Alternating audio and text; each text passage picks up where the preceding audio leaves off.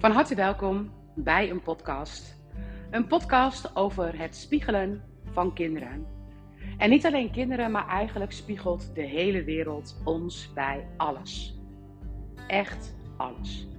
Maar als je dan kijkt naar kinderen, dan kunnen we het minst goed hebben van onze kinderen als die wellicht niet helemaal happy zijn. Zo had ik vorige week een voorbeeld.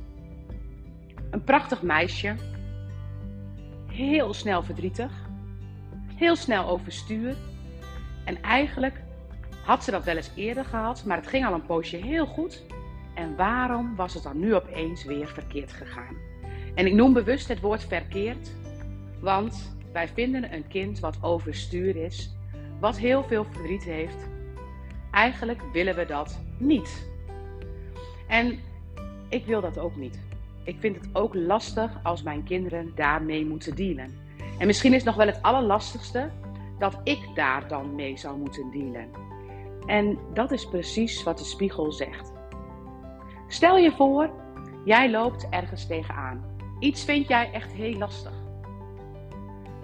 Dan is dat wat jij ziet lastig voor jou. Maar wat we doen is het lastig vinden voor de ander, waardoor je het daar zou willen oplossen en waardoor we eigenlijk vaak nog veel verder van huis zijn. Stel je voor, we zouden kijken naar alle depressieve jongeren op dit moment. Dan vinden we dat we daar wat aan zouden moeten doen. En ik ben het eens dat het echt heel verdrietig is. Maar het moment dat ik vind dat dat, dat niet kan of dat dat niet oké is, dan vind ik er wat van. En het bijzondere is, dan leg ik er extra lading op. Misschien zouden we eens kunnen kijken, wat is de oplossing van al deze jongeren om depressief te worden? En dat is precies de kijk die ik je leer bij je lijf en brein zien. Die ik je leer bij al mijn trainingen, want nooit doet de natuur iets voor niets. Maar het is zo'n andere kijk, want wij zijn zo gericht op dat is niet goed en dat moeten we gaan oplossen, dat we daardoor in mijn ogen steeds verder van huis afkomen. Dus kijken we naar die depressieve jongeren op dit moment. En ik denk dat dat meisje die ik zag ook zo'n meisje is, maar dan nog met kindergedrag. Maar ze laat exact hetzelfde aan haar ouders zien. En dat kindje staat niet los en ook die jongeren staan niet los. Wat doet het met jou om te horen dat er steeds meer depressieve jongeren zijn? Wat voor gevoel maakt dat bij jou los? En als je daarnaar kijkt, waar voel je dan dat gevoel in jou? Want als je kijkt volgens de universele wetten, dat zijn gewoon wetten die bij alles aan de hand zijn. Ik bedoel, de wet van de zwaartekracht, we kunnen hem ontkennen, maar het is een feit. En als we naar de universele wetten kijken, dan zijn die wetten feitelijk. Ze zijn altijd reproduceerbaar. Ze 100%. En daarin, in die wet, gaat het over dat de wet van trilling, dat dat wat ik tril, dat dat ook naar mij toe komt. Dat dat is wat ik zie of wat ik ervaar. En dat dat wat ik probeer om niet te trillen, niet kennen we niet, des te meer komt dat in mijn omgeving. Dus stel je voor, je zou naar depressiviteit kijken. En depressiviteit in de Germaanse geneeskunde is er voor elke aandoening, zelfs voor elke pukkel of welke, ehm, elke allergie, elke, elke klacht van het lichaam, is er een uitleg. En je hoeft de opleiding niet te doen om al die ziektes te begrijpen, maar je leert je lijf kennen en jij bent je lijf. Dus je leert steeds meer zien wat jouw lijf jou wil vertellen. En als we kijken naar depressiviteit, dan is de reden van de natuur om depressief te worden. Je mag even achteraan lopen. Je hoeft niet de hele tijd vooraan te lopen. Dus je mag je, je mag je even moe voelen. En wat er dan in de kudde en in de roedel gebeurt, jij hoeft niet vooraan te lopen. Jij mag wat meer achteraan. En omdat je wat meer achteraan bent, mag jij wat meer uitrusten. Dus de persoon die depressief voelt, dat is de persoon die zo graag even zou willen uitrusten. die even niet vooraan hoeft te lopen. Die even een pas op de plaats mag maken. En dat betekent niet dat het voor altijd is. Maar die persoon die rust uit en uiteindelijk, als die persoon uitgerust is, dan zou het heel goed kunnen zijn dat hij weer vooraan kan lopen in de kudde. Dit is de uitleg van depressiviteit. Nou is er nog veel meer uitleg en mocht je daar meer over willen weten, ik heb daar een speciale masterclass over gegeven en die kun je vinden op mijn site www.willemijntrip.nl. Maar als je naar depressiviteit kijkt, dan weten we dus, die kinderen die depressief zijn, dat zijn de kinderen die even willen uitrusten. Die even een pas op de plaats maken.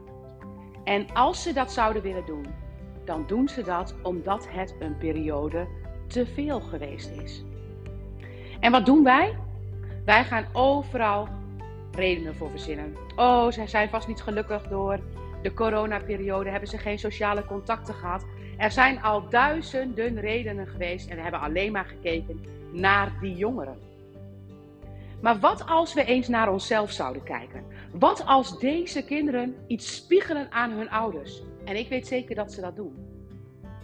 Wat als deze kinderen laten zien aan hun ouders: je mag even depressief zijn. Je mag een tijdje achteraan lopen. En ja, de coronaperiode heeft daar zeker aan bijgedragen. Want hoeveel ouders vonden het niet heerlijk om een periode minder te hoeven doen? Om even niet al die feestjes af te lopen. Om even thuis te kunnen werken. En toen ging de corona voorbij. Toen kwam er dus meer depressiviteit. Maar we moesten ook allemaal weer een beetje in de red race mee. En hoe meer je even hebt ervaren hoe lekker het is om pas op de plaats te doen, hoe fijner het ook is om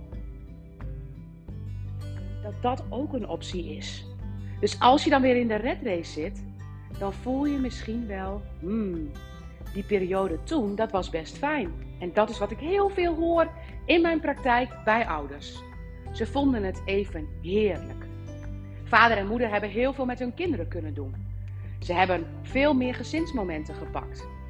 En heel veel ouders proberen een nieuwe functie aan te nemen of in elk geval hun rooster te veranderen om niet nog eens in deze redrace terecht te komen. Maar niet iedereen lukt dat. Het moment dat het voor jou voelt wanneer je een pas op de plaats doet dat je dan faalt, dan durf je dat niet en dan blijf je vooraan lopen. Met, in mijn ogen, spiegelende kinderen als gevolg. Kinderen die laten zien dat je wel even achteraan mag lopen. En als je dan nog niet wil kijken, gaan we nog verder achteraan lopen.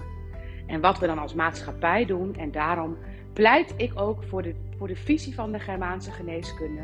Want het moment dat ik vind dat mijn depressieve kind, dat dat opgelost moet worden, dat het niet oké is. Want met die ogen kijk ik dan. Want het moment dat ik mij zorgen maak om mijn kind en het ook bij mijn kind leg en niet bij mijzelf, dan leg ik er nog meer lading op. Leg ik nog meer lading op het depressief zijn. Dan wil ik hulp, want dit is niet te doen. Het is ook niet te doen.